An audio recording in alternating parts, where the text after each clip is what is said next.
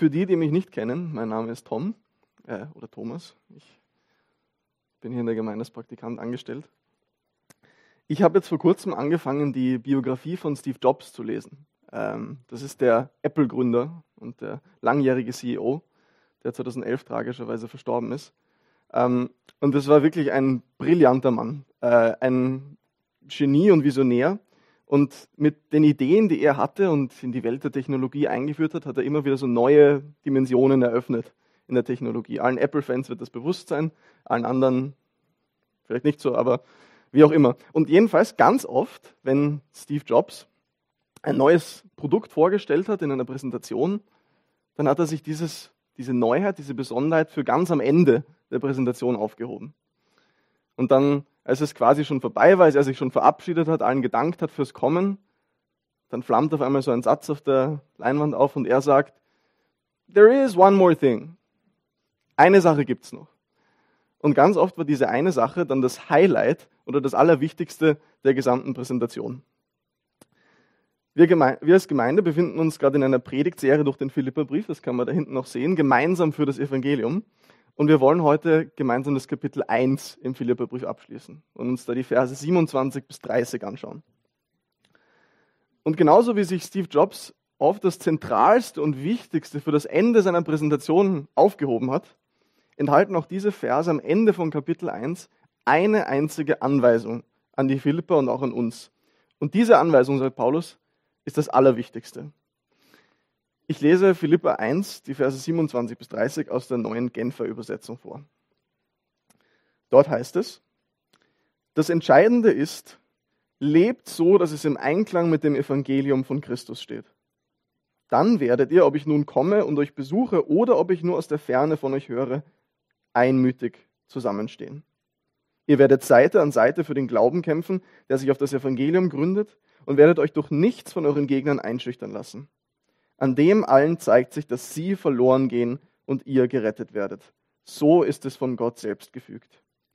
Er hat euch die Gnade erwiesen, nicht nur an Christus zu glauben, sondern auch für Christus zu leiden. Ja, ihr habt jetzt denselben Kampf zu bestehen wie ich. Den Kampf, den ihr miterlebt habt, als ich bei euch war und in dem ich, wie ihr gehört habt, immer noch stehe. Habe schon gesagt, diese Verse enthalten eine einzige zentrale Anweisung. Und aus dieser Anweisung fließt dann alles im restlichen Text heraus. Diese Anweisung ist, lebt so, dass es in, im Einklang mit dem Evangelium von Christus steht. Die Gottesdienste sind jetzt eine Stunde später, um elf, aber wenn du trotzdem noch ziemlich müde bist oder dir schwer tust aufzupassen heute, dann möchte ich, dass du dir mitnimmst, dass Paulus eine Sache von den Philippern will. Eine einzige wichtige Sache. Und das ist, lebt so, dass es im Einklang mit dem Evangelium von Christus steht. Wir werden uns dann gleich genauer ansehen, was das heißt, aber das ist das Entscheidende. Lebt so, dass es im Einklang mit dem Evangelium von Jesus steht. Wir werden sehen, wenn die Philipper dann so leben, sagt Paulus, dann wird das drei Auswirkungen haben. Und die stehen auch schon hier hinten drauf. Das ist, ja, wir probieren es immer wieder, aber Nico, ich überlasse dir jetzt dann die Folienarbeit, gehst du bitte eins weiter. Das ist auf der einen Seite, nochmal eins weiter, Einheit im Evangelium, noch eins weiter, Einsatz für das Evangelium und Einstecken wegen des Evangeliums. Kannst gerne noch eine Folie weitergehen. Danke. Paulus schreibt diesen Brief, diesen Philipperbrief, an die kleine, junge christliche Gemeinde in Philippi. Das ist eine Stadt in Mazedonien, die von den Römern erobert wurde und dann zu einer römischen Provinz umgesiedelt wurde. Und ganz kurz so einzelne Punkte zu dieser Stadt, die dann später noch wichtig werden. Die Bevölkerung dort bekam das Vorrecht, römische Bürger zu werden, als sie erobert wurden. Das römische Bürgerrecht ist nicht was gewesen, das wie bei uns jeder, der in Wien lebt oder ist Wiener Bürger oder jeder hat eine Nationalität oder ist Bürger irgendwo, sondern das war ein Vorrecht, ein Privileg, das nur manche hatten. Nur manche in der römischen Gesellschaft waren römische Bürger und hatten diese Privilegien. Die Philipper hatten sie. Zweitens, der römische Kaiser Augustus siedelte dort in Philippi pensionierte römische Soldaten an. Da haben ganz viele ehemalige Soldaten in ihrem Ruhestand gelebt. Und drittens, die Gemeinde in Philippi war die allererste christliche Gemeinde auf europäischem Festland. Warum erzähle ich euch das? Wenn wir uns diese eine zentrale Anweisung von Paulus an die Philipper in dem Text anschauen, die nochmal was war? lebt so, dass es im Einklang mit dem Evangelium von Jesus steht. Genau. Wenn Paulus, wenn wir das anschauen, dann äh, sehen wir, dass Paulus für das Wort lebt so oder verhaltet euch so ein anderes Wort verwendet, was er sonst in den Briefen verwendet, wenn er ähnliche Anweisungen gibt. Und zwar, das Wort, das er da verwendet, leitet sich vom griechischen Wort polis, Stadt, ab. Das wir auch, wovon wir Politik haben. Und wörtlich übersetzt bedeutet das, lebt so, dass ihr, sich, dass ihr euch als Bürger dieser Stadt, in der ihr lebt, entsprechend verhaltet. Also lebt so, wie man sich als Bürger in dieser Stadt, in der ihr lebt, zu verhalten habt. Zum Beispiel, wenn mir jemand sagt, ich bin jetzt Wiener, leb so, dass du dich entsprechend als Wiener verhältst, dann meint das jetzt nicht, sei arrogant, unfreundlich und was auch immer, sondern halt dich an die Gesetze und die, die, wie die Gesellschaft hier halt funktioniert. Und wenn Paulus das äh, zu den Philippern sagt, dann sehen wir später in Kapitel 3, dass er sagt, ihr seid zwar Bürger Philippis, ihr seid zwar römische Bürger, so wie ihr das vorhin gehört habt, aber ihr seid auch Bürger des Himmels, einer anderen Stadt. Das kommt dann in Philippa 3 später. Viel entscheidender ist noch als euer römisches Bürgerrecht, dass ihr zu Jesus gehört und ein himmlisches Bürgerrecht habt. Und dementsprechend sollt ihr euch auch verhalten als diese Bürger. Die Grundregel, dementsprechend ihr euch verhalten sollt als diese christliche Stadt, Kleinstadt in Philippi, diese christliche Gemeinschaft ist das Evangelium von Jesus. Das soll all euer Tun als Christen gemeinsam bestimmen. Und das gilt für uns heute genauso auch. Wie gesagt, ich bin Wiener, wir sind, wir sind alle Bürger von irgendwo, viele von uns werden Wiener sein, viele vielleicht aus dem Umkreis, was auch immer, oder schauen von irgendwo anders zu.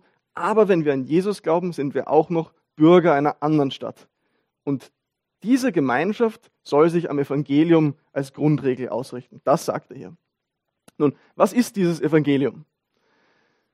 Ich weiß nicht, ob äh, manche da sind, die Gäste sind. Wenn ja, dann freuen wir uns unfassbar ähm, oder die noch recht neu im christlichen Glauben sind. Das Evangelium, das ist die beste Nachricht, die es gibt.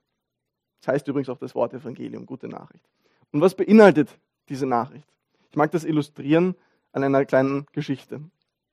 Hat jemand von euch in der Schule die Geschichte von Dr. Jekyll und Mr. Hyde gelesen? Ja? Das ist eine englische, ein englischer Klassiker von Robert Louis Stevenson, der hat auch die Schatzinsel geschrieben, vielleicht kennt das jemand. Ähm, und Dr. Jekyll, das ist ein Wissenschaftler, und der leidet darunter, dass er in sich eine gute und eine böse Seite findet. Eine freundliche, menschenliebende und eine selbstzentrierte, gemeine, menschenverachtende, die auch dieser freundlichen immer wieder im Weg steht. Und deshalb sucht er, diese böse Seite irgendwie loszuwerden und findet in seinen Experimenten einen Trank, wie er sie zwar nicht ganz loswerden kann, aber wie er diese Seiten in sich aufspalten kann in zwei unterschiedliche Personen. Dr. Jekyll, die freundliche Seite, die er tagsüber ist, und Mr. Hyde. Wenn er nachts den Trank nimmt, wird er zu diesem Mr. Hyde, kann aber dafür tagsüber als guter und freundlicher Mr. Jekyll leben. Als er dann aber diesen Trank nimmt und sozusagen diese böse Seite in sich mal im vollen Ausmaß erlebt, dann merkt er, dass die eigentlich noch viel böser ist, als er es eigentlich geglaubt hat. Er schreibt dann in sein Tagebuch, ich merkte sofort, dass Edward Hyde böser und selbstsüchtiger war, als ich dachte. Jeder seiner Gedanken drehte sich um ihn selbst. Und ich denke, einer der Punkte, den diese Geschichte macht, ist, dass wir alle irgendwie diesen Zwiespalt in uns kennen, oder?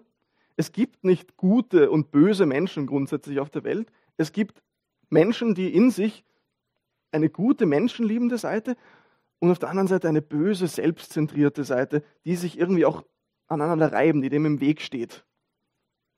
Und dann denke ich, gibt es auch für uns immer wieder so Momente, die quasi als dieser Drang fungieren und das triggern, dass diese böse Seite hervorkommt und an die Oberfläche kommt und Schaden anrichtet. Als Dr. Jekyll dann merkt, wie böse dieser Mr. Hyde eigentlich ist, der dann herauskommt, bemüht er sich, ihn loszuwerden. Und er wählt dazu einen Weg, den wir tausendmal beobachten können in dieser Welt. Er beschließt, er sagt jetzt, okay, ich nehme diesen Trank nicht mehr und ich werde jetzt einfach gut sein.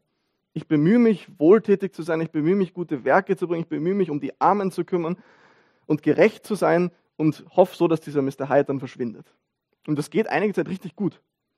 Und dann gibt es in diesem Buch eine Szene, da sitzt er in London auf einer Parkbank und beobachtet so die Menschen um sich rum und beginnt sich mit ihnen zu vergleichen. Seine Wohltätigkeit, seine Großzügigkeit, seine guten Werke mit der Faulheit und der Selbstsüchtigkeit von anderen.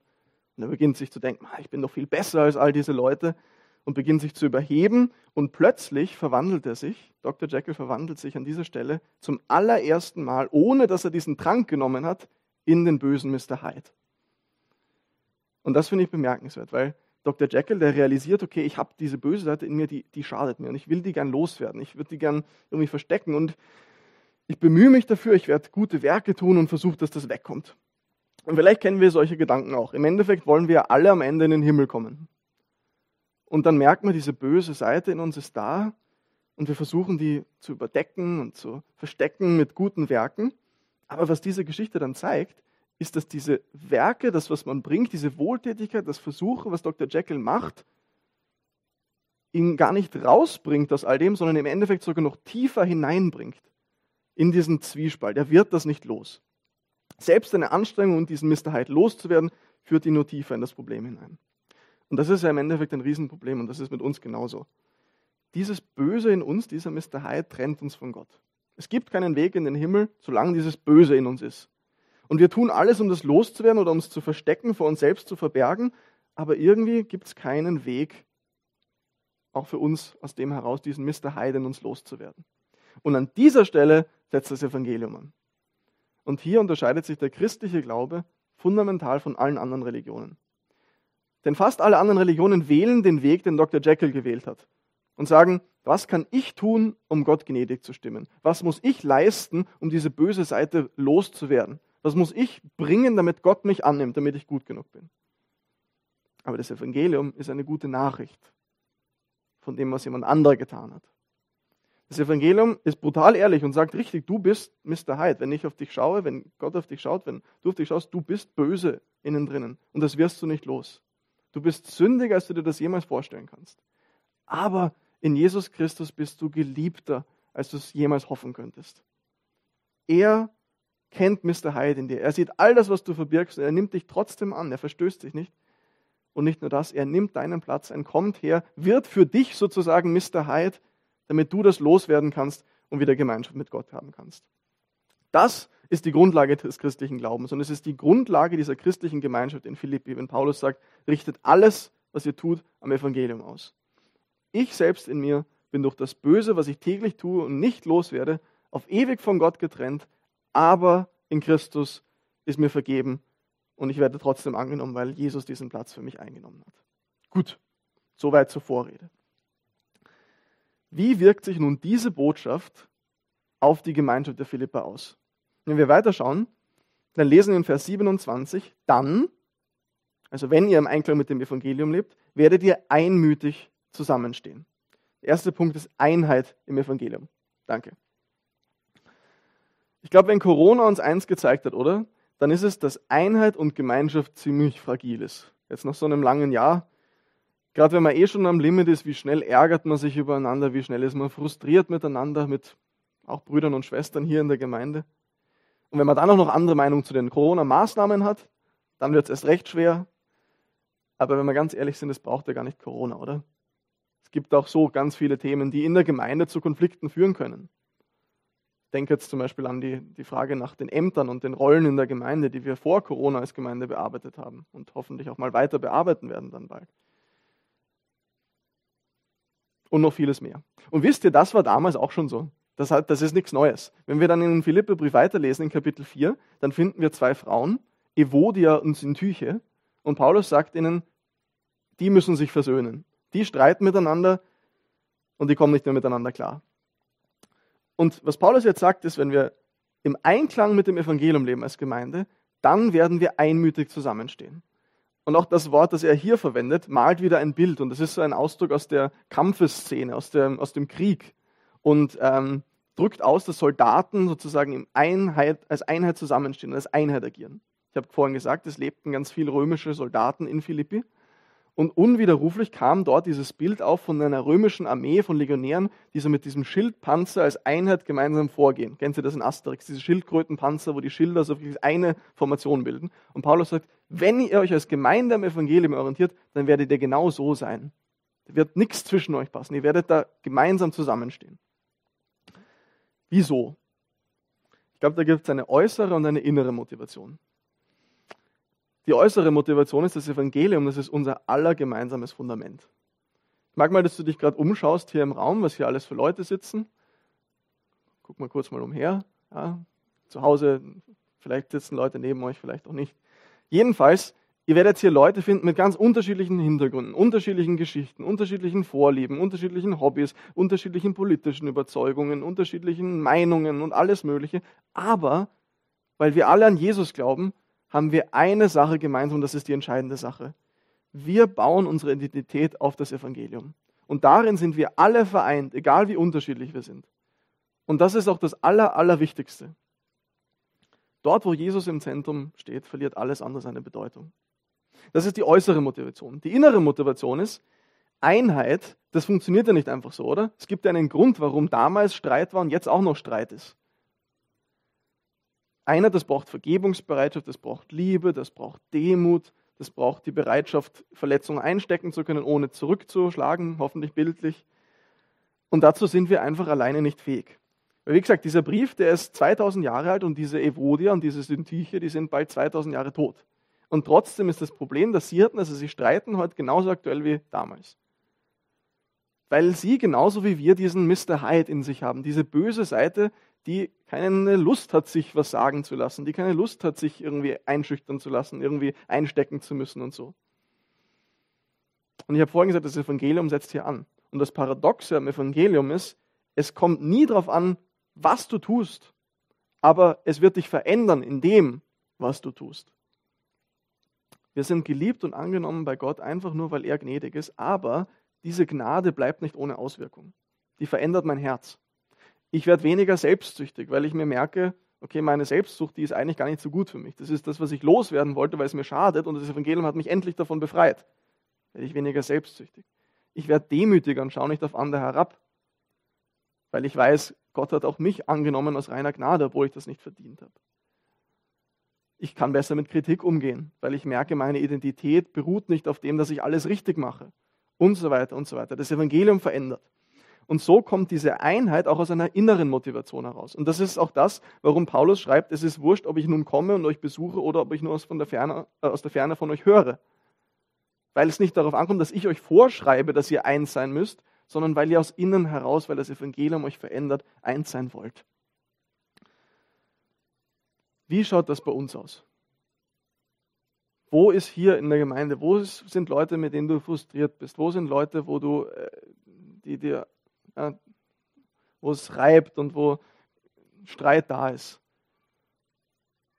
Und was verändert es, dass wir eine gemeinsame Identität in Christus haben und das die entscheidendste ist, und das Evangelium in dir arbeitet und Vergebungsbereitschaft, Liebe und Demut und all das produziert. Das Zweite, was ein Leben im Einklang mit dem Evangelium bewirkt, ist Einsatz für das Evangelium. Gehst nochmal eine Folie weiter. Danke. Einsatz für das Evangelium. In Vers 27c sozusagen lesen wir, ihr werdet nun Seite an Seite für den Glauben kämpfen, der sich auf das Evangelium gründet. Aus dieser Einheit, die das Evangelium bewirkt, kommt nun gemeinsamer Einsatz für das Evangelium. Warum? Naja, je mehr ich im Einklang mit diesem Evangelium lebe, je mehr ich mein Leben davon bestimmen lasse, desto mehr merke ich, dass hinter dieser Botschaft ein Gott steht, der Gemeinschaft sucht mit jedem einzelnen Menschen auf der Erde. Ich habe vorhin gesagt, es gibt nicht gute und böse Menschen auf dieser Erde. Es gibt Menschen, die alle das gleiche Problem haben. Sie sind durch diese böse Seite in sich ewig getrennt von Gott. Und das Evangelium ist die einzige Botschaft, die da Abhilfe tun kann. Und deshalb, je mehr wir uns mit dem Evangelium beschäftigen, desto mehr wird uns auch der, der Wunsch entstehen, zu sagen, wir müssen, dass das, wir müssen schauen, dass das hinauskommt, dass Leute das hören. Dass Menschen Jesus kennenlernen können.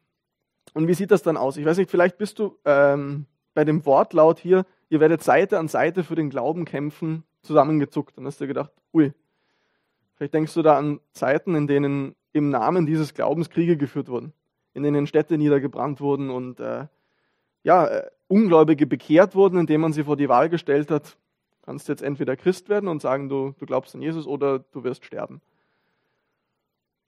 Das ist absolut nicht, was das meint. Was da an Verbrechen im Namen Jesu begangen wurde, ist so furchtbar. Und diese Menschen werden sich dafür vor Gott rechtfertigen müssen eines Tages. Sie werden dafür gerade stehen müssen, dass sie das getan haben. Aber das ist überhaupt nicht das, was Paulus gemeint hat. Was Paulus hier sagt, er verwendet diese Bildsprache des Kampfes. Ihr werdet für das Evangelium kämpfen, um zu sagen, es ist nicht etwas Leichtes. Denkt an, ich habe gesagt, Philippi ist die erste christliche Gemeinde auf dem europäischen Kontinent. Das heißt, es ist die einzige christliche Gemeinde, nicht nur in Philippi, sondern rund im ganzen Umkreis. Wenn wir in Wien sind, wir haben zig andere Gemeinden auch. Und unsere gesamte Gesellschaft wurde mal vom christlichen Glauben durchdrungen. Damals war das überhaupt nicht so. Das war die erste einzige christliche Gemeinde dort. Und die Botschaft, die sie hatten, Christus ist der Herr, die ist nicht gut angekommen damals. Weil in Rom gab es ganz viele Religionen, da wurde ganz viel geduldet. Es war überhaupt kein Problem, dass viele Religionen da sind. Sehr viel Toleranz. Aber die Toleranz hat aufgehört, wenn eine Sache nicht mehr eingehalten wurde. Und das war Cäsar ist der Herr, der Kaiser ist der Herr. Der wird als Gott verehrt. In Philippi gab es mehrere Tempel, die den Kaiser als Gott verehrt haben. Und die Christen haben gesagt, da machen wir nicht mit. Und dafür haben sie ziemliche Probleme gekriegt. Und deshalb verwendet Paulus diese Sprache des Kampfes und sagt, ihr müsst zusammenstehen, weil ihr auf Widerstand stoßen werdet. Und dieser Widerstand war teilweise ziemlich extrem. Es gab damals im Römischen Reich einige massive Verfolgungswellen, in denen die Christen brutal verfolgt wurden. Ich habe da ein Zitat, das ich euch mitbringe, um das so ein bisschen zu illustrieren, wie das so ausgeschaut hat, wie die ihren Glauben erzeugt haben in der Zeit. Ähm, damals gab es Leute namens Apologeten. Heute kennen wir Apologeten als sozusagen Verteidiger des christlichen Glaubens. Und da ist es entstanden, dass Leute in diesen Verfolgungswellen gebildete Christen an den Kaiser geschrieben haben und gesagt haben, bitte hör doch auf mit der Verfolgung, die Christen, die sind nicht so schlimm. Und äh, er schreibt dann, zum Beispiel ein Mann namens Athenagoras, schreibt an Kaiser Mark Aurel, Mark Aurel ist ja hier in Wien auch äh, bekannt, habe ich in der Volksschule gelernt. Ähm, er schreibt an Kaiser Mark Aurel, bei uns findet ihr, im Gegensatz zu den römischen Philosophen, die alle ihre Lehren gut präsentieren konnten und was auch immer, ungebildete Leute, Handwerker und alte Frauen, die sind zwar nicht in der Lage, mit Worten die Vorteile ihrer Lehre zu präsentieren, aber sie zeigen sie durch ihr Verhalten, zeigen sie den Wert ihrer Überzeugungen. Sie sagen nicht auswendig gelernte Worte auf, sondern sie zeigen gute Taten auf. Wenn sie geschlagen werden, schlagen sie nicht zurück. Wenn sie ausgeraubt werden, gehen sie nicht vor Gericht. Wenn man sie bittet, geben sie und ihre Mitmenschen lieben sie wie sich selbst.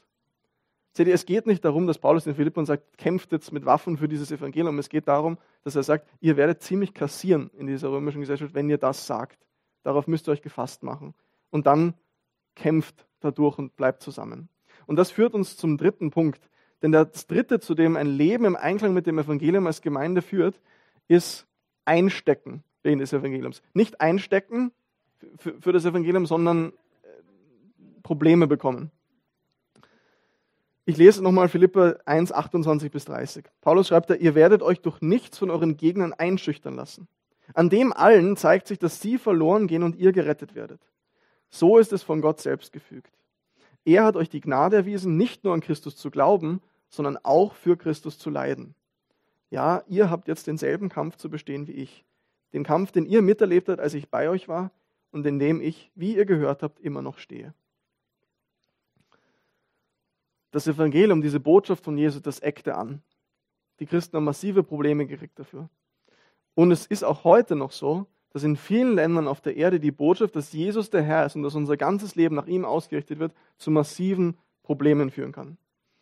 Ich bekomme von Open Doors, das ist so eine äh, christliche Organisation, die sich für verfolgte Christen in der Welt einsetzt, jeden Monat einen Gebetskalender. Und da steht so für jeden Tag so ein paar Zeilen, wie man beten kann für Christen auf der Welt, die für ihren Glauben Probleme kriegen, genauso wie das bei den Philippern war. Ich mag da einfach nur mal so einen kurzen paar Sachen vorlesen. Gestern, ähm, Samstag der 8. stand, man soll beten für einen Mann namens Osama Kodi im Sudan ein Leiter einer christlichen Jugendorganisation, der vom sudanesischen Geheimdienst verhört und mit dem Tod bedroht wurde, sollte er sich weiterhin für den Wiederaufbau einer zerstörten Kirche einsetzen. Heute, Sonntag der 9., soll man beten und danken für die Freilassung von 21 inhaftierten Christinnen in Eritrea, die mehr als drei Jahre im Gefängnis gewesen sind und gefoltert worden dort. Morgen soll man beten für Dawid, einen 76-jährigen Äthiopier, der sich vom Glauben seiner Ahnen abgewandt hat, um Jesus nachzufolgen, was die Menschen seines Dorfes erzürnte. Sie raubten sein Vieh, zerstörten seine Ernte und bedrohten ihn und seine Familie mit dem Tod. Ich muss euch ganz ehrlich sagen, ich tue mir ein bisschen schwer, diese letzten paar Verse durchzugehen mit euch und sie anzuschauen, einfach weil ich so wenig Ahnung habe davon, was es heißt, fürs Evangelium zu leiden und wirklich einstecken zu müssen hier. hier in einer Gesellschaft, in der wir frei unseren Glauben ausleben können. Aber das, was Paulus hier den Philippern schreibt, das ist heute genauso real noch in anderen Ländern auf dieser Welt.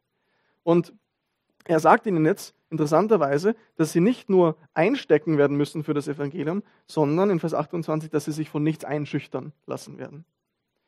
Und ich finde das interessant, weil die Frage ist ja, wieso ist das so? Es sind, wir haben vorhin gehört in dem Zitat, was ich vorgelesen habe, es sind einfache, ungebildete Leute, die diese Gemeinden ausmachen. Und gerade auch wenn wir den Philipperbrief lesen und die Apostelgeschichte, wissen wir, dass in der Gemeinde in Philippi, da war zumindest war drin eine Frau, die eine reiche Verkäuferin war, ein Sklavenmädchen und ein Gefängniswärter und seine Familie. Also ganz normale Leute. Und Paulus sagt jetzt, wenn ihr euch am Evangelium orientiert, dann werdet ihr Probleme kriegen, aber ihr werdet euch doch nichts einschüchtern lassen. Und das ist, ist finde ich, gewaltig. Und ähm, ich denke, wieso das so ist, ist, weil Paulus gibt ihnen sozusagen drei Ermutigungen im restlichen Text noch mit, warum sie sich nicht einschüchtern lassen müssen in Verfolgung. Und die wollen wir uns noch anschauen. Gehst du noch eine Folie weiter? Danke. Und noch eine weiter gleich. Die erste ist, am Ende von all dem steht eure Rettung. In Vers 28 heißt es, an allen zeigt sich, dass sie verloren gehen und ihr gerettet werden. So ist es von Gott selbst gefügt. Ich weiß nicht, wie es den Philippern ging in der Zeit, wo sie so hart bedrängt und verfolgt wurden, wo sie allein in dieser feindlichen Gesellschaft sozusagen gelebt haben. Vielleicht haben sie sich gedacht, Gott hat sie vergessen. Und was Paulus ihnen sagt, ist, nein, an all dem, was ihr durchmacht, zeigt sich, dass ihr gerettet werdet am Ende. Wieso? Ihr leidet ja nicht dafür, dass ihr unfreundlich seid oder ungerecht seid, sondern einfach nur, dass ihr am Evangelium festhaltet. Dafür, dass ihr das verkündet, dass ihr Gott treu seid. Ihr leidet, weil diese Welt das Evangelium nicht hören will. Weil ihr sozusagen Gottes Seite gewählt habt in diesem kosmischen Kampf zwischen Gott und der Finsternis. Und weil ihr Gottes Seite gewählt habt und wir wissen, wie dieser Kampf am Ende ausgehen wird, nämlich dass Gott triumphieren wird, steht am Ende eure Rettung. Und das kann ihnen eine Ermutigung sein, weil es geht nicht um das, was ihr jetzt erlebt. Es ist völlig wurscht im Endeffekt. An die Gemeinde in Rom schreibt Paulus an einer anderen Stelle, es wird nicht ins Gewicht fallen, was ihr jetzt gerade durchmacht, gegenüber der Herrlichkeit, die kommen wird. Am Ende steht eure Rettung. Das zweite, nochmal eine Folie weiter in Vers 29, eure Leiden sind nicht umsonst. Paulus sagt in diese Leiden, die ihr durchmacht, die sind ein Teil von Gottes Gnade. Ein unfassbarer Vers, der ich würde euch gern viel schlaue Dinge dazu sagen. Ich bin noch nicht ganz dahinter gekommen, wieso das so ist. Ähm, aber trotzdem, Paulus sagt ihnen, das Leid, was ihr jetzt gerade durchmacht, das ist Teil von Gottes Gnade. So unbegreiflich das auch wirkt. Und er sagt ihnen, es ist nicht umsonst, was ihr durchmacht. Es wird sich mal auszahlen. Das dritte ist, ihr seid nicht allein in diesem Kampf. In Vers 30. Paulus schreibt ihnen, es ist der gleiche Kampf, den ich auch durchgemacht habe. Als Paulus in Philippi war, wurde er verhaftet und wird geschlagen dafür, dass er Evangelium verkündet hat. Und auch jetzt sitzt er im Gefängnis, vermutlich in Rom. Und er sagt ihnen, es ist der gleiche Kampf, den ihr durchmacht. Ihr seid nicht allein in dem. Am Ende steht eure Rettung, eure Leiden sind nicht umsonst und ihr seid nicht allein. Vielleicht hat sie das ermutigt, ich hoffe sehr. Und ich habe schon gesagt, diese Situation, die gibt es auch heute in ganz vielen Teilen der Welt auch noch. Und ich bete, dass diese Menschen, die das erfahren, unsere Geschwister, genauso ermutigt werden, wie die Philipper das durch Paulus da wurden. Aber wir in Österreich, wir leben einfach in einer ganz anderen Situation. Ähm, ich weiß gar nicht, ob es, vielleicht tendieren wir dazu zu sagen, ja, jetzt ist irgendwas, kleine Sache erfahren, jetzt, ich leide für Jesus und das ist, stimmt sicher, aber das ist einfach eine ganz andere Situation, als was das damals war. Ich glaube, bei uns ist es nicht so, dass es den Leuten so wichtig ist, was wir glauben, es ist ihnen einfach völlig wurscht, was wir glauben. Es ist ein, äh, kannst du gern glauben, mir ist das ziemlich egal, wenn es dich glücklich macht, solange du mich damit nicht belästigst. Das ist so die Mentalität bei uns in unserer Kultur. Aber ich glaube, auch wir können uns einschüchtern lassen in dieser Gesellschaft. Eigentlich sagen wir ja, wir leben in einem freien Land. Was steht dem im Weg, dass wir rausgehen und allen das Evangelium erzählen und das rausbringen?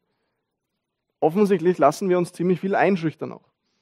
Vielleicht von den, diesen ungeschriebenen Wahrheiten, die in unserer Gesellschaft geglaubt werden, wie zum Beispiel Religion, das ist Privatsache, darüber redet man nicht was ganz österreichisch ist. Darüber spricht man nicht. Oder Glaube, das ist was für Leute, die einfach nicht stark genug sind, sich der Realität zu stellen, dass diese Welt halt einfach schwierig ist.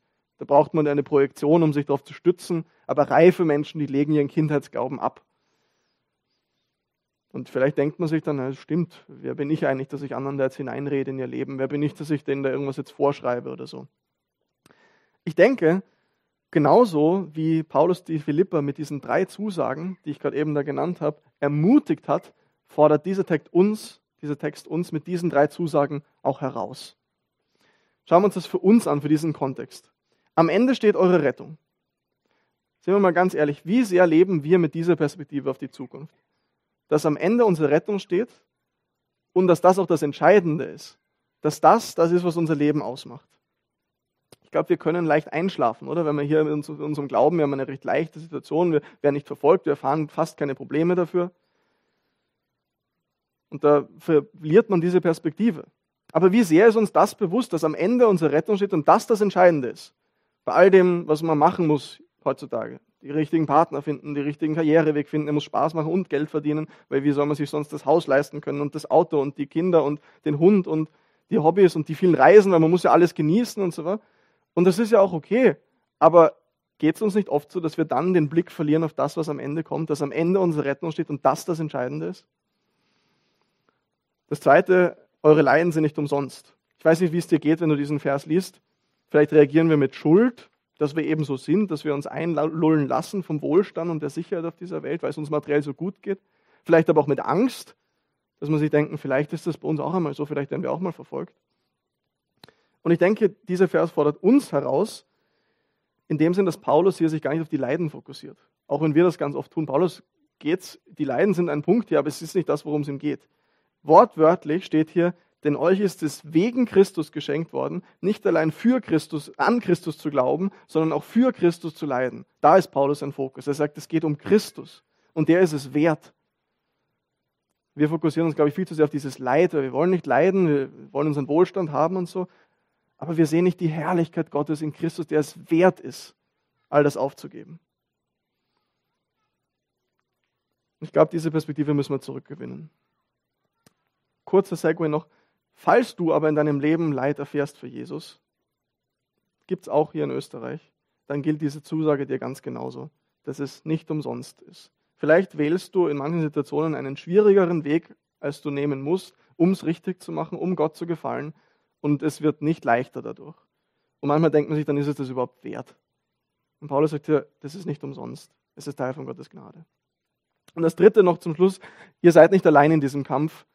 Wenn wir schon nicht dafür leiden, dann lassen wir nicht unsere Geschwister, die leiden, alleine in diesem Kampf. Sorgen wir dafür, dass sie dann nicht alleine ist. Beten wir für sie. Und nehmen wir auch diesen Kampf bei uns in unserer Gesellschaft, in unserer freien Gesellschaft aber auch auf und tragen das Evangelium hinaus. Okay, gehst du nochmal eine Folie weiter? Wir haben gesehen, das entscheidende One More Thing am Ende des Philipperbriefes ist, lebt so, dass es im Einklang mit dem Evangelium von Christus steht. Wir als Gemeinde, wir heißen Evangeliumsgemeinde. Und wie schön wäre es, wenn das Evangelium nicht nur im Namen ist, sondern auch all das bestimmt, wie wir uns untereinander verhalten und was wir privat auch tun. Wenn das so ist, dann werden wir eins sein im Evangelium, wir werden Einheit haben, wir werden einen Drang in uns haben, uns einzusetzen für das Evangelium und wir werden auch bereit sein, dafür einzustecken, selbst wenn es nur im Kleinen ist hier. Lasst uns das tun, damit das nicht nur im Namen steht, sondern auch wirklich all unser Tun prägt. Amen.